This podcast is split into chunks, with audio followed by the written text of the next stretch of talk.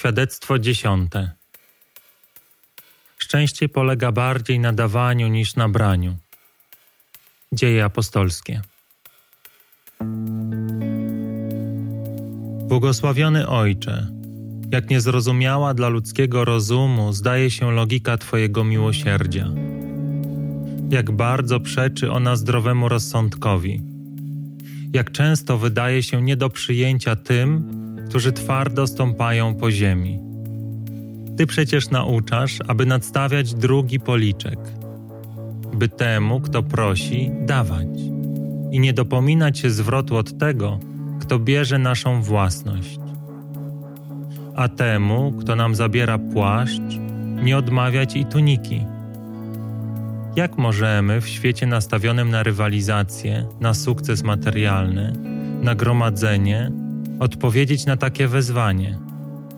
Kto może sprostać tym prawie niewykonalnym wymaganiom?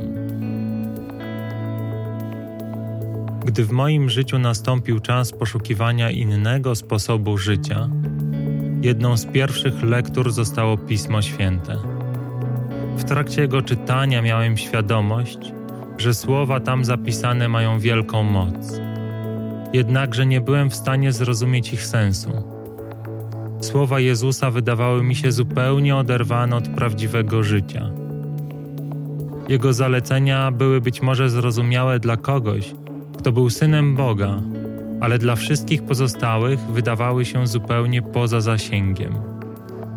Przecież jeśli rozdam wszystko, co mam, umrę z głodu, z zimna lub skończę pod mostem. Jeżeli nadstawię drugi policzek, w sytuacji zagrożenia życia lub zdrowia, prawdopodobnie zdrowie lub życie stracę. A przecież wiedziałem, że nauki Jezusa nie są wskazówkami dla samobójców. Nie prowadzą do biedy czy upadku, ale do niezmierzonego bogactwa i wiecznego szczęścia. Ale w jaki sposób? Ty, Panie, odkrywałeś przede mną swoje tajemnice stosownie do tego, jak bardzo byłem otwarty. Gdy ciągle wierzyłem w świat, w jego prawa, Ty łagodnie podsuwałeś mi kolejne dowody na to, że mogę się mylić, że pokładam swoje zaufanie tam, gdzie nic nie było, nie jest i nigdy nie będzie pewne, gdzie wszystko ciągle się zmienia. Pokazywałeś mi, że patrząc na to, co ciągle migocze, krzyczy, przyciąga uwagę i wydaje się tak atrakcyjne, tracę szansę, by odkryć tego, który jest. Tego, dzięki któremu wszystko jest możliwe. Krok po kroku odsłaniałeś przede mną swoje miłosierdzie. I stopniowo coś, co wcześniej wydawało się niezrozumiałe, przynosiło ukojenie. Coraz bardziej ufałem Tobie. Coraz mniej zaufania pokładałem w sobie i w tym, czego nauczyłem się o życiu. Błogosławiony Ojcze, jakże wspaniale jest żyć dla Ciebie. Jakże cudownie jest nie mieć nic swojego. Jaką wolność daje powierzenie Ci każdego oddechu, każdego gestu, każdego słowa. Dopiero gdy oddałem Ci wszystko, jestem naprawdę bogaty. Dopiero gdy zrzekłem się wszystkich swoich praw i własnej woli, jestem naprawdę wolny. Dopiero gdy porzuciłem poszukiwanie spokoju, jestem prawdziwie spokojny. Bo w Tobie jest wszystko, czego kiedykolwiek pragnąłem. Ty jesteś odpowiedzią na wszelkie pytania, które kiedykolwiek zadałem. Twoja obecność jest spełnieniem wszystkich moich marzeń.